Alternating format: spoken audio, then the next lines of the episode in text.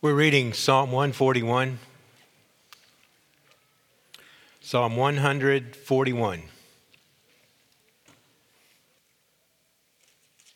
O Lord, I call upon you. Hasten to me. Give ear to my voice when I call to you. Let my prayer be counted as incense before you, and the lifting up of my hands as the evening sacrifice. Set a guard, O Lord, over my mouth Keep watch over the door of my lips. Do not let my heart incline to any evil, to busy myself with wicked deeds in company with men who work iniquity, and let me not eat of their delicacies. Let a righteous man strike me. It is a kindness. Let him rebuke me. It is oil for my head. Let my head not refuse it. Yet my prayer is continually against their evil deeds. When their judges are thrown over the cliff, then they shall hear my words, for they are pleasant as when one plows and breaks up the earth. So shall our bones be scattered at the mouth of Sheol. But my eyes are toward you, O God, my Lord. In you I seek refuge. Leave me not defenseless. Keep me from the trap that they have laid for me and from the snares of evildoers. Let the wicked fall into their own nets while I pass by safely. Thus ends God's word. Heavenly Father, we pause now to not only ask for your help this morning to hear and understand and obey your word, but Lord, also, as we prayed last Sunday evening at our prayer meeting, we, we pray for our nation this week. And we do ask that on Tuesday, as uh, we go to the polls, that you would bring men and women of righteousness into office.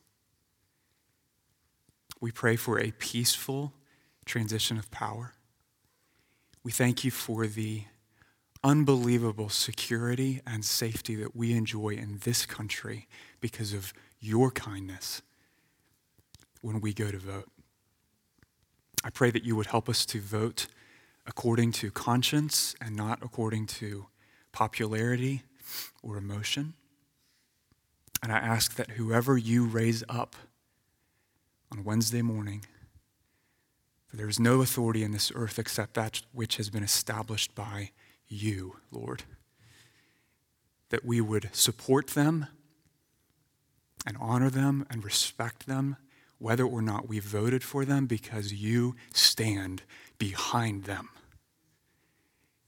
in a way that we do not fully understand, but in a way that we submit to through our prayers and through our honor. Have mercy on our country, Lord. Raise up men and women of righteousness, we pray. And Lord, help us now. Help us now to, through the power of your word, become men and women of righteousness.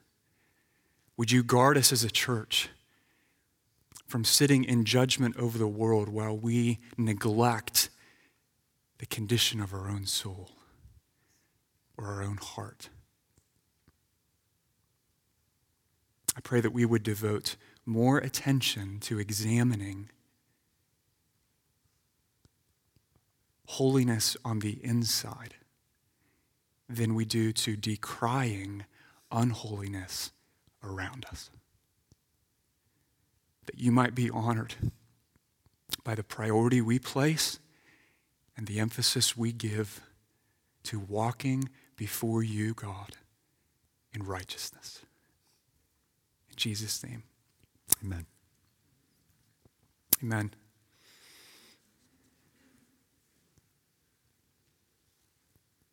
Real war is a tremendously painful thing.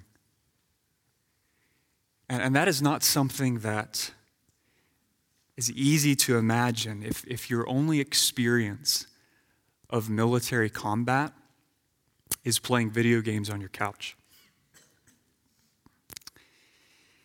A few years ago, I, I had the privilege of sitting down with a, a special forces officer in the United States Army who had completed several tours of duty in the Middle East. Uh, he was also a Christian.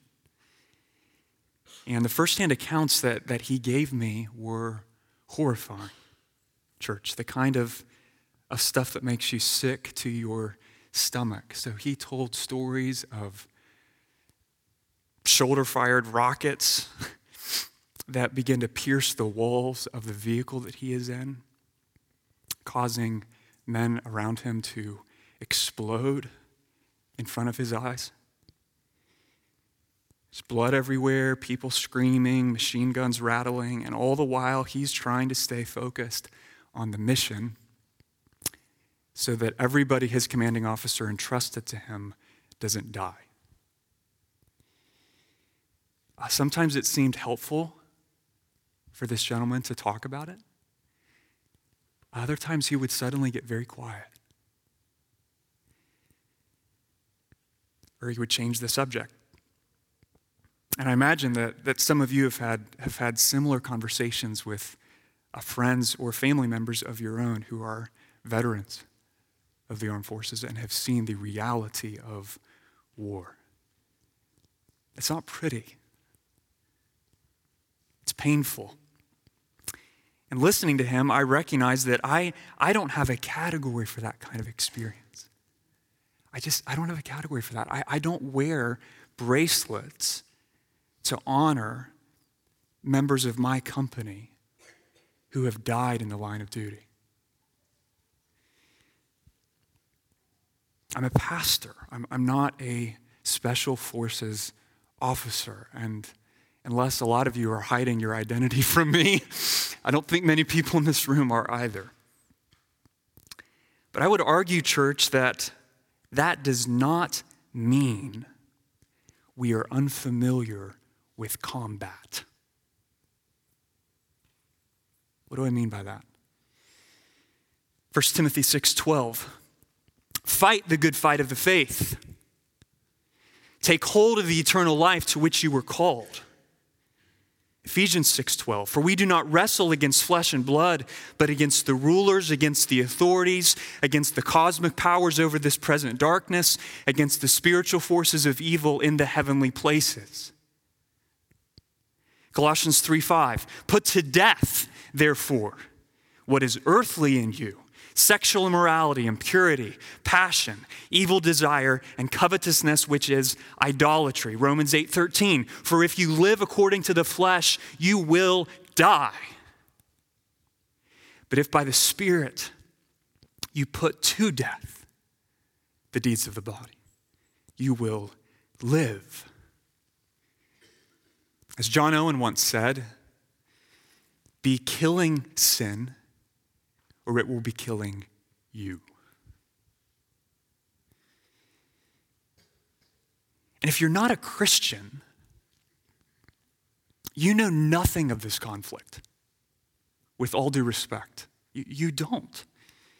Uh, you're still floating downstream, uh, carried along by the desires of your flesh, the desires of the world, the desires of the evil one. But, but if you're a Christian, then you know exactly what I'm talking about. Hopefully. You know that following Jesus doesn't make your life easier, it makes it harder. Harder. For to align yourself with the kingdom of light as Victor did earlier this morning, is necessarily to align yourself against the kingdom of darkness, the darkness of sin around you, and especially the darkness of sin inside of you. And that battle, because it's a battle, that lifelong agonizing struggle to say no to sin and yes to God is tremendously painful. We haven't left our Songs of Lament series in raising this subject. Why, why is this so painful? Why is temptation to sin so painful?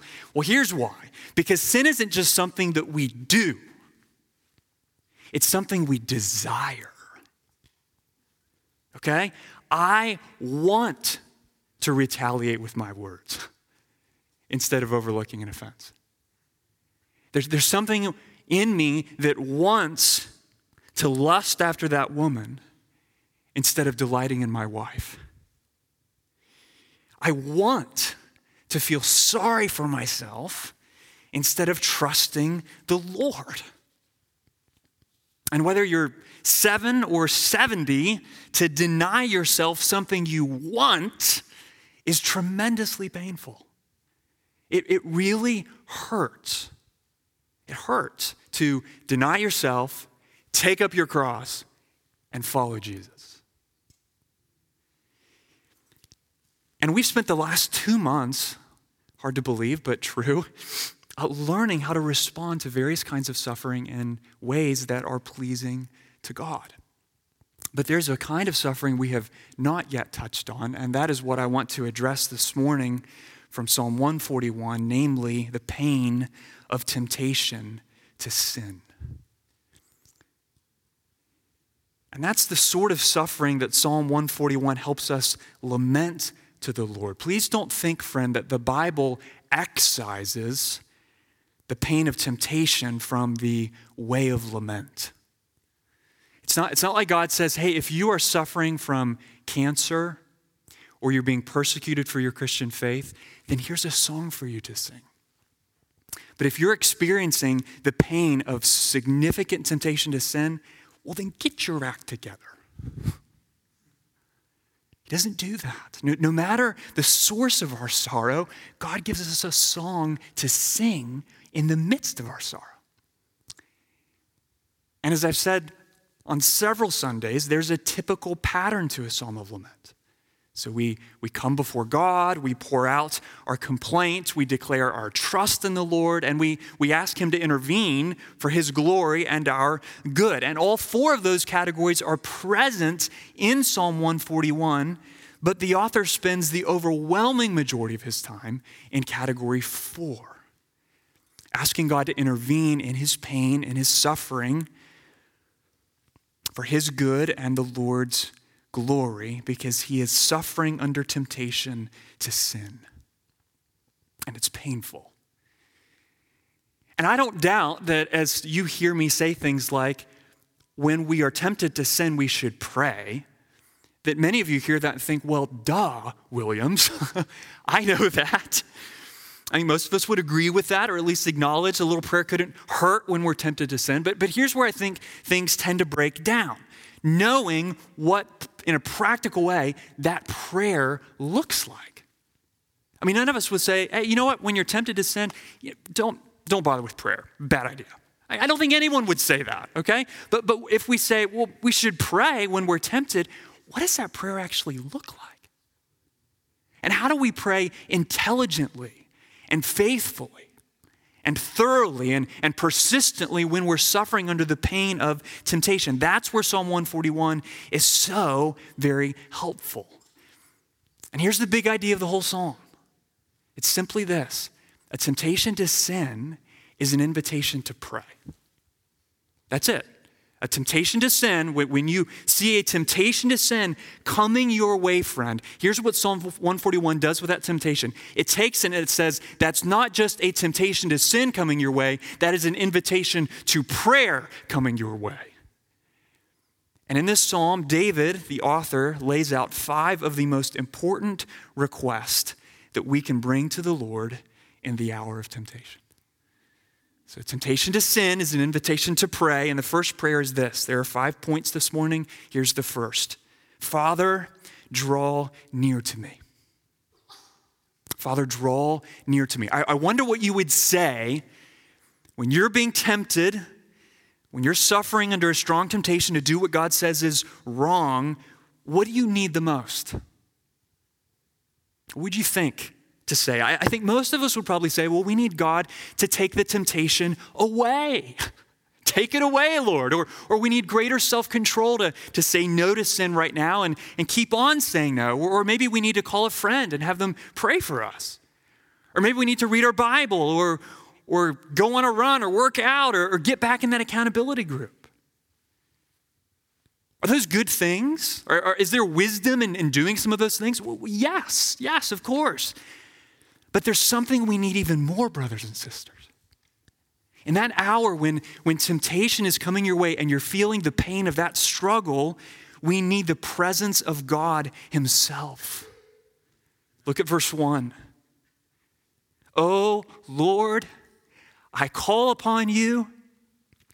Hasten or come quickly to me. There is a wealth of wisdom in that request. Hasten or come quickly to me. David doesn't ask God to give something to him. He doesn't even ask God, at least initially, to do something for him. He knows that in the hour of temptation, there is one thing and one thing only that he needs more than anything else, and that is the life changing power of the presence of God. That's where he starts. And on this side of, of Christ's death and resurrection, we, we look back on those events in a way that David could only look forward. And, and because we look back, we live on this side of Christ's death and resurrection. We enjoy, if you're among the people of God, if Jesus is your Savior, we enjoy a spiritual blessing that King David did not. What's that? The indwelling presence and power of the Holy Spirit. It's a tremendous blessing. Christian. He, he dwells, God Himself no longer dwells in a physical temple. He doesn't live in this building, He lives in the hearts of His people. You are a temple of the living God. When you trust Jesus as your Savior in the way Victor described, you become God's living house. And guess what? He never goes on vacation. he doesn't leave on your bad days or come back on your good days. He remains Emmanuel, God with us, and He is our ever present help in time of trouble. And in that sense, that the reality of God's presence in us never changes. But, hear this, our awareness and experience of his presence does. So, in the hour of temptation, we, when we pray with David, Oh Lord, I call upon you, hasten to me, we're, we're not asking God to come back from a vacation at the lake. Okay, we're simply asking the Lord to reveal more of himself to us, to make his presence known to us, that we might encounter him for who he is and respond to him in light of who he is. That's how the gospel living on this side of the cross changes that prayer. But I don't think that kind of prayer, Lord, hasten to me, is our default in the hour of temptation. I mentioned that earlier. We, we default to asking God to do things for us, which is a necessary request, and we're going to get to that shortly. But, but we must not start there, friends, because that's not our greatest need. Our greatest need is to come face to face with God Himself because it's through experiencing God and encountering God, not, not just knowing things about God, that we're changed. Please hear that. Knowing things about God will never, ever change you. Experiencing God and encountering God in light and informed by all the things you know about God will change you. There's a difference. Because God isn't just a cosmic power. He's a person. He's a person. And, and though we don't yet see him with our physical eyes, he is just as real as the person who is sitting next to you right now. Okay, he is infinitely transcendent. But if the songs of lament teach us anything about God, they teach us that he's also deeply personal, deeply immanent, which is why we can do things like what? call out to Him. Ask Him to draw near to us. Ask Him to listen to our voice and be, be pleased with our prayers. You don't make requests like that to divine ideas or cosmic powers. You make requests like that to real people. God's a real person. We have to remember that. Because if we forget that, everything goes wrong when it comes to the way we relate to Him. He's a person. And we need to realize, friends, that, that even the smallest glimpse of his glory, I mean, this, this, the smallest glimpse of his goodness. If, if you and I can just see the teeniest little bit of the majesty and power of God, it will shatter the power of sin. He's that great. He's that glorious. In, in the hour of temptation, your greatest need, and therefore our first prayer must be Lord, draw near to me. Because the only way you will ever be able to persist in resisting temptation, in saying no to sin, is if you know who it is you are saying yes to in choosing to follow the Lord. You know, well, so well does John, Pastor John Piper always say, we, we have to fight the pleasure of sin with a superior pleasure in God. That, that's what David's getting at when he says, Lord, I'm suffering under temptation to sin. Request number one draw near to me. Help me to see you, help me to behold you, such that in light of your glory, I see the pleasure of sin for what it really is a banquet in the grave. So, in the hour of temptation, friend, take care that you pray more than anything else. Lord, draw near to me. Hasten to me as I meditate on your word. Hasten to me as I linger with you, talk with you in prayer. Hasten to me as I worship you with your people. I love your gifts. I need your gifts. But more than any of your gifts, I need you. Remember that. Temptation to sin is an invitation to pray. Prayer number one Father, draw near to me. Here's the second prayer. Point number two Father, protect me. Draw near to me, protect me. Let's go back to video games. Speaking of video games, how many of you find a secret pleasure in playing way beneath your skill level?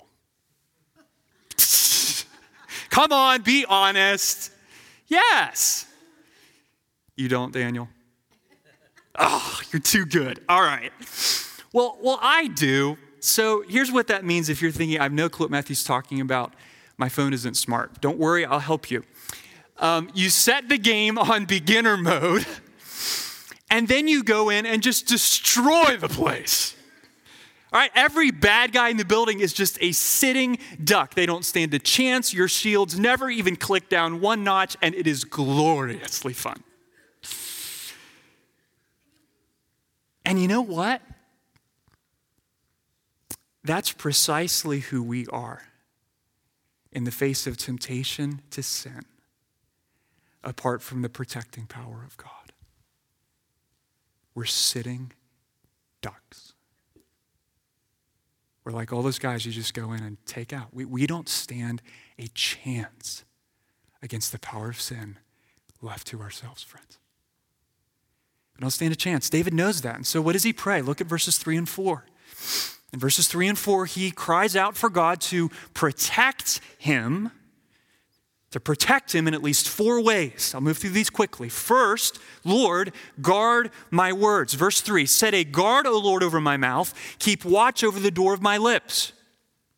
Have you ever noticed how easy it is to sin in what we say with our mouth or, or type with our hands? Anybody ever notice that?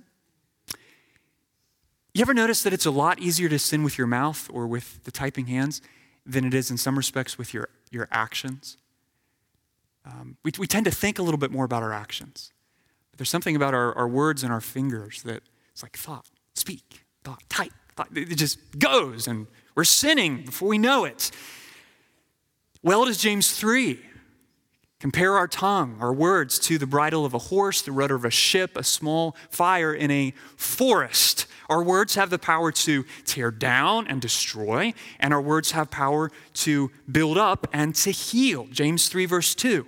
For we all stumble in many ways, and if anyone doesn't stumble in what he says, he's a perfect man, able also to bridle his whole body. So we pray, Lord, guard our words. Second, guard our desires. Look at the beginning of verse 4. Do not let my heart incline to any evil. Don't let my heart, who I am on the inside, incline to any evil. There is an entire sermon in that phrase. Don't let my heart incline to any evil. But for now, suffice it to say that David recognizes a spiritual reality that's critically important for us to recognize if we are going to respond to the pain of temptation to sin in a way that's pleasing to God. What's the reality? I mentioned it earlier. We don't just do what is wrong, we desire what is wrong. We don't just do what is wrong, we, we desire what is wrong. In fact, it's our desires. Please hear this, church. It's our affections, it's our loves, it's our cravings and passions on the inside that ultimately determine everything we do on the outside. You cannot separate what you want in here from how you live out there. James 4, verse 1. What causes quarrels and what causes fights among you? Is it not this, that your passions are at war within you? You desire and you do not have, so you murder. You covet and you cannot obtain, so you fight and quarrel. What's James saying? What's the same thing David's saying? Same thing he's saying. Enduring victory against temptation to sin doesn't start with a, a change in your behavior it starts with a change in your heart. That's what he's saying. So, so to illustrate this, if I am tempted to get impatient with my kids, which I never am. Yeah, right. I am all the time. If I'm tempted to get impatient with my kids, uh, which may tend to happen more often than not the moment that I walk into the door after work, hypothetically speaking, um, I don't just need God to guard my words. I need God to guard my heart. Specifically, I need God to guard my desires, the desires of my heart, from desiring, wanting a peaceful, quiet evening more than I desire to love my children and serve my wife. If this desire, peaceful and quiet evening, must have it, is the greatest desire, if it is sitting parked squatted on the throne of my heart, then how am I going to act? What am I going to speak? It's not a mystery. Impatience from the get go. I mean, it's not even a contest. It's just impatience is going to pour out. But, but, but if this desire is on the throne of my heart to love my children and serve my wife, and it is my greatest desire and greater than this desire, then what's going to happen? Well, then I'll, grow, I'll be patient. Brothers, we don't grow in patience at home by just trying to take off impatience and put on patience. We, we grow when we ask God to guard our heart and change our desires. That's where real change happens. Lord, guard my desires. Third, third way he asked God to protect him, look back at verse 4. Lord, guard my actions. Do not let my heart incline to any evil, to busy myself with wicked deeds. Why, why does David make that request of God? I mean, you, perhaps you're thinking, wasn't that a bit unnecessary in light of what I just said? If our desires determine our actions, why is it not enough to simply pray, Lord, guard my desires? And actions will just take care of themselves. Well, well certainly we need to start there. Our, our desires always influence our actions, but, but listen to this our actions also influence our desires. It's a two way street. Okay? In other words, refusing to do what is wrong at the level of your actions will tend to, over time, diminish your desire for what is wrong. So, for example, and notice I said tend to diminish or weaken, not eliminate. For example, refusing to look at pornography will not make your desire for pornography go away. I'll take the fact that it got very quiet in here just then as a sign that you know that's right. But hear this the more you choose to do it, the more you want to do it, and vice versa. So we need God to guard our desires. But we also need God to guard our actions because they are connected and they influence and affect one another. So we pray, Lord, guard my actions. Okay, here's the final way we need God's protection. Back to verse 4 again. Lord, guard my company. Guard my company. Guard my words. Guard my desires. Guard my actions. Guard my company. Verse 4 do not let my heart incline to any evil, to busy myself with wicked deeds in company with men who work iniquity, and let me not eat of their delicacies. What, what is David saying here? Well, he's saying something that he knows all too well, namely that we become like the company we keep. Proverbs 13 20. He who walks with the wise grows wise, but a companion, company, with fools will suffer harm. And can, can we just be honest, folks? We tend to think that we are the sole exception in the universe to that rule. I mean, I know it's true. He who walks with the wise grows wise, companion fools suffers harm, but, but then there's some of us. And we're not subject to the rules that affect the masses. yeah, right. okay? I mean, it starts off innocently enough. I mean, sure that sure the guys on the team do some pretty bad things after the game on Friday night, but I mean that doesn't make them bad people, right? I mean, it's it's actually pretty fun to hang out with them. They laugh a lot. They don't take themselves so seriously, like, oh, my Christian friends, mom wants me to hang out with. It's not like I'm doing anything wrong. I know who I really am on the inside. Friend, if that's you, take care. Take care because you are on a slippery slope towards sin. And you are probably, by virtue of the company you love the most, further down that slope than you realize.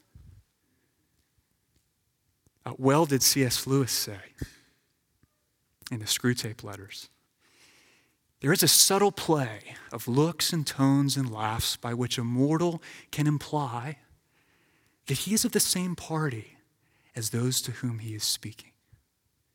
He will assume at first only by his manner, but presently by his words, all sorts of cynical and skeptical attitudes which are not really his, but they may become his all mortals tend to turn into the things they are pretending to be. He's right. We, we become like the company we keep. And, and David knows that. And so he prays, Lord, guard me, protect me from the company of those who are not living to fear the Lord. Guard me from delighting in their company, from jumping into wholesale friendship with people of this world who don't fear the Lord and thinking that I can do that and somehow maintain my fear of the Lord. Friend, you cannot. You cannot. So we cry out, Lord, guard my company. Okay, in the hour of temptation, when it's coming your way, we pray, Lord, would you draw near to me? Second, Father, would you protect me? I need you to guard my words. I need you to guard my desires. I need you to guard my deeds. And I need you to guard my company.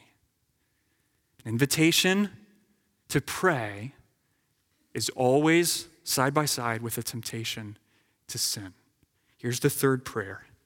Point number three Father, correct me. Draw near to me, protect me.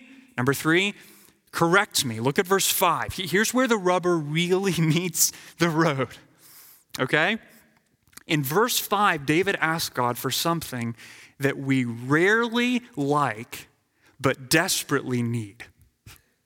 He asks God for the gift of correction. Look at verse 5. Let a righteous man strike me, it is a kindness. Let him rebuke me, it is oil for my head. Let my head not refuse it. I read that and I think, say what? I mean, when was the last time you felt the pain or were suffering under temptation to sin and you went before the Lord and say, God, what I want more than anything else right now is for you to send me a faithful brother or sister in Christ who will correct and rebuke me to my face. I read that this week and I was humbled, church, because I thought when I felt the pain of temptation to sin, I don't think I've ever once proactively prayed for that. That in the same way that God would guard my words and my desires and my deeds and my company, which I have prayed for, but then I would fail to recognize that verse 5 is the divine answer to the prayer in verse 4.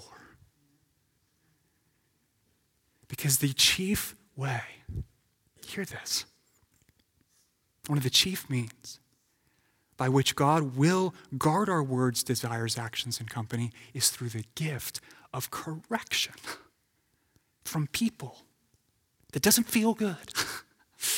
We don't want it to work that way, right? We, what do we want to do? We want to go away on a mountaintop with Jesus and just come back with everything all tidied up. No problems, no issues. How are you doing, brother? I'm doing great. Smooth sailing. I mean, things were really bad earlier this year, but you picked a great time to ask me because there was that day when God changed my heart and I am fine. How are you? Oh, that feels a lot better. I mean, are there times God protects us from sin without involving anybody else? Yeah. Yeah, all the time. Okay? But, but, but even a cursory reading of the book of Proverbs, or, or just the whole Bible for that matter, reveals that one of the Lord's favorite means of protecting us is correction and rebuke from fellow Christians. Now, did I just give all of y'all a license to go out and make the majority of your verbal and written communication with every other follower of Christ words of correction and rebuke. No, okay? I did not. It shouldn't be the majority. But there are many times, and typically more than most of us would prefer, hear that, where love requires that we gently but firmly show one another where we have either stumbled into sin or are about to stumble into sin. And guess what? As a pastor, I need you to do that for me. And I charge you to do that for me. Because we know what happens when it does not. We, we need to remember if you've been a member of Kingsway a long time, please listen very carefully to what I'm about to say. This is for you in a particular way. We need to remember that the biblical response to a culture of legalism, where we are subtly or not so subtly pressuring people to conform to our convictions on disputable matters, tracking with me, is not a response of cultural liberty where we never, ever correct or rebuke or admonish or warn or exhort one another because we're trying to protect the relationship. Do you follow that? This is not the biblical response to that. These are both deadly. Neither one of those is the gospel. What's the gospel? That in love, I will speak the truth to you. Because in love, Jesus Christ has spoken the truth to me. That's the gospel. And if you see me trapped in sin or running towards sin and you recognize it and don't speak up, you are failing to love me. At best, your silence well, I'll start with at worst. At worst, your silence is an expression of hatred toward me. At best, your silence is a decision to value your temporal comfort over my eternal good. Don't do that, church. And don't you dare do that to me. Because I'm a marked man. If the Lord can bring me down, it does not go well for the church. So please correct me. And pray to God in your hour of temptation that when He answers your request in verse 4 with a word of correction in verse 5 from a person that you might not initially think is remotely qualified to bring it, that you too will pray, God, let my head not refuse it.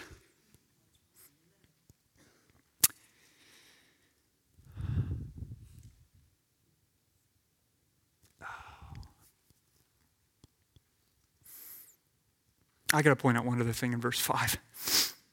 Do you see where David says, Let a righteous man strike me? It is a kindness. Do you know that word we translate kindness is the very same word found all over the Bible that is translated steadfast love or loyal love in reference to God Himself?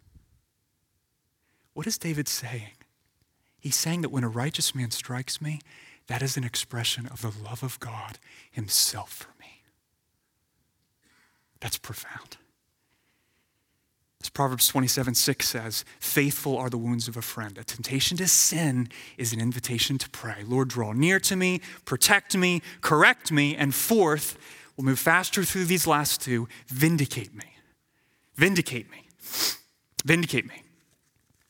Okay, suffice it to say, in the hour of temptation, uh, we all have a choice to make. Are, are we going to jump in with the deeds of the wicked, or are we going to pray against the deeds of the wicked? Are we for sin, or are we against sin? And, and our response to temptation, in every case, really comes down to this Where does your spiritual loyalty lie? Is it with the kingdom of God, or with the kingdom of darkness? And David resolves in verses 6 and 7, look there, to align himself with the Lord by praying against the evil deeds that were being committed all around him. And his prayer essentially takes this form in verses 6 and 7 Lord, vindicate the righteous.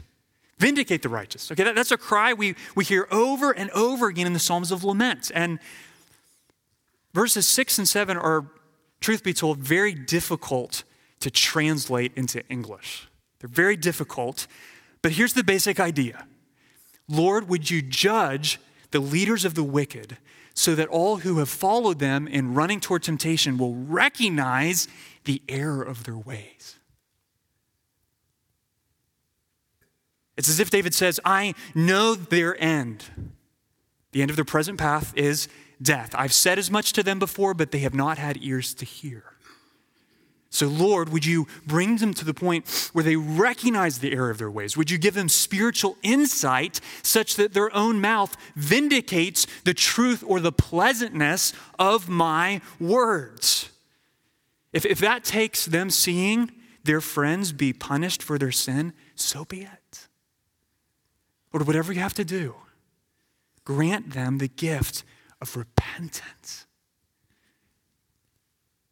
enable them to say with a genuinely contrite spirit. And I think the, the New American Standard is helpful here with verse 7.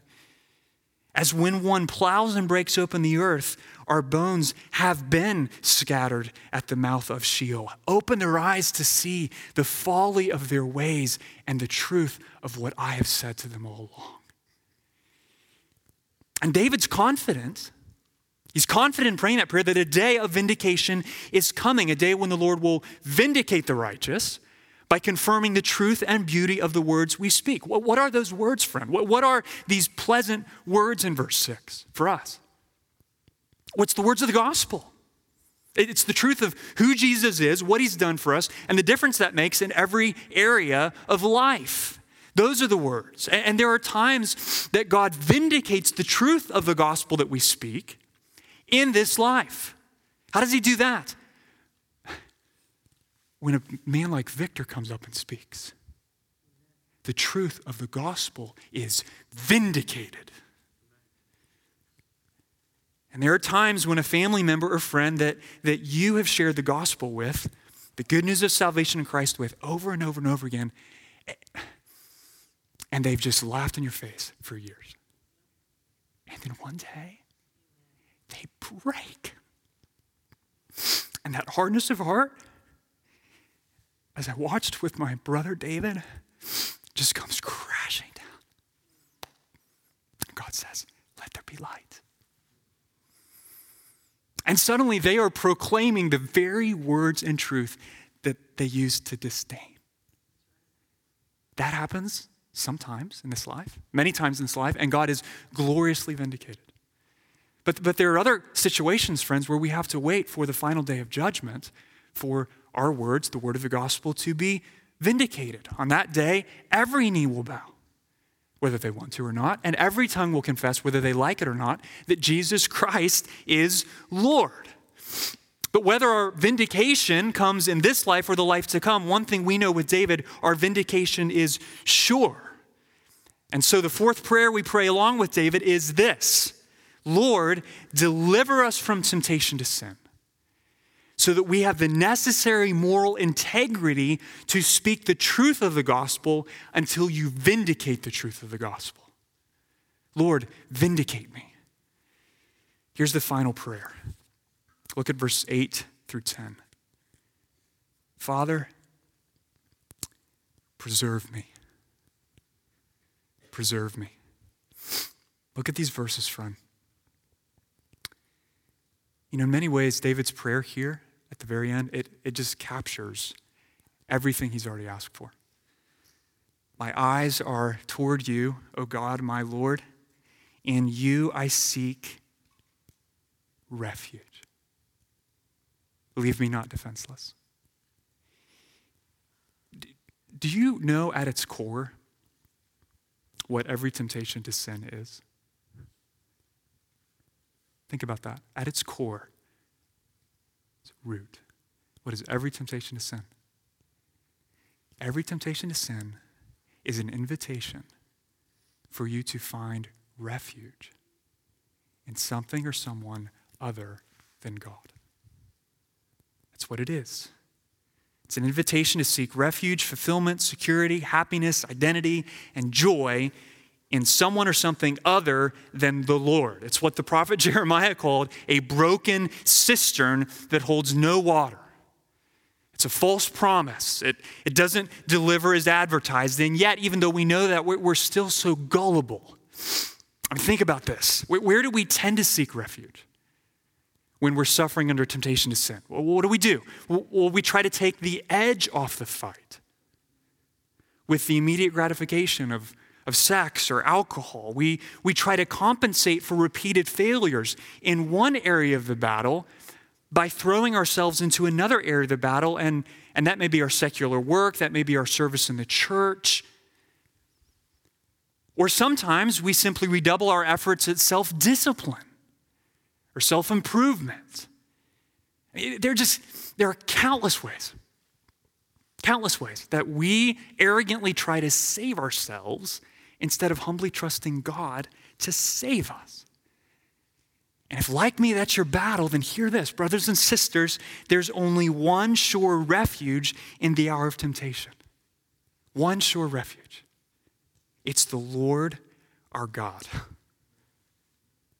Notice in verse 8, look very carefully there. David does not say, But my eyes are toward you, O God. What's he say? My eyes are toward you, O God, my Lord. Friend, if you're a Christian, God isn't just God, He's your Lord. He's your Lord by virtue of creating you, and He's your Lord by virtue of redeeming you. You are twice owned by the Lord. You're His. He's your master, and He is your only Savior. No one else can deliver you like He can, and no one else can save you like He will. So, why?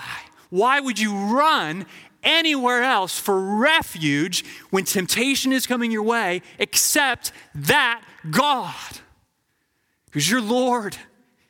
He's your only hope, and He's the only hope you need.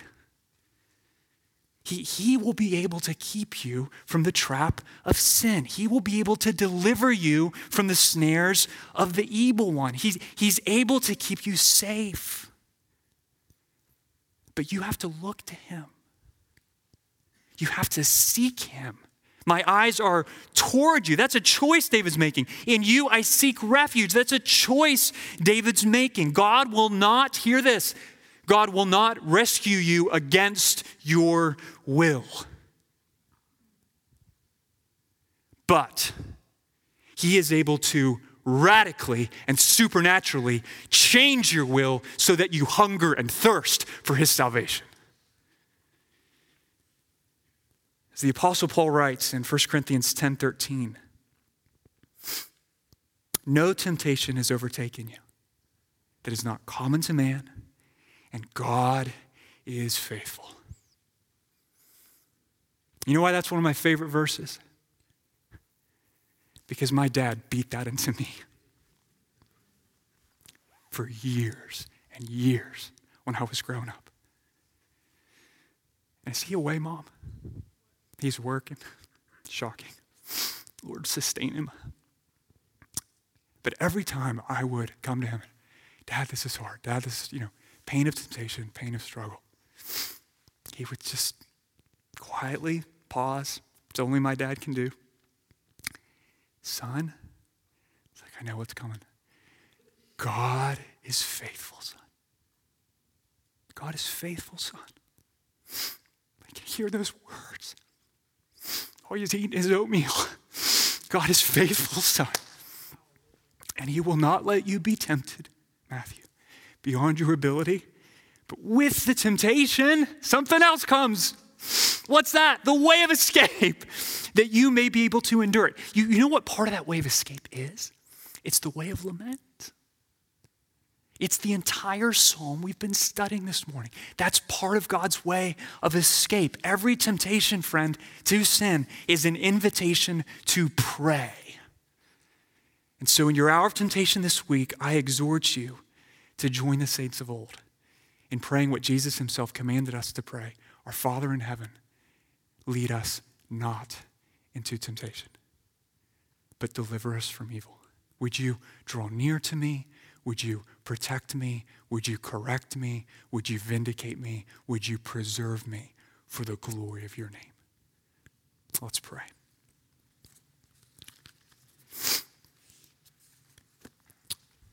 Ah, Lord Jesus, I'm so thankful.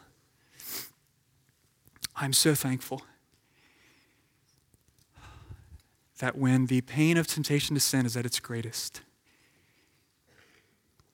you do not tell us to check back in when we have real suffering to bring to you.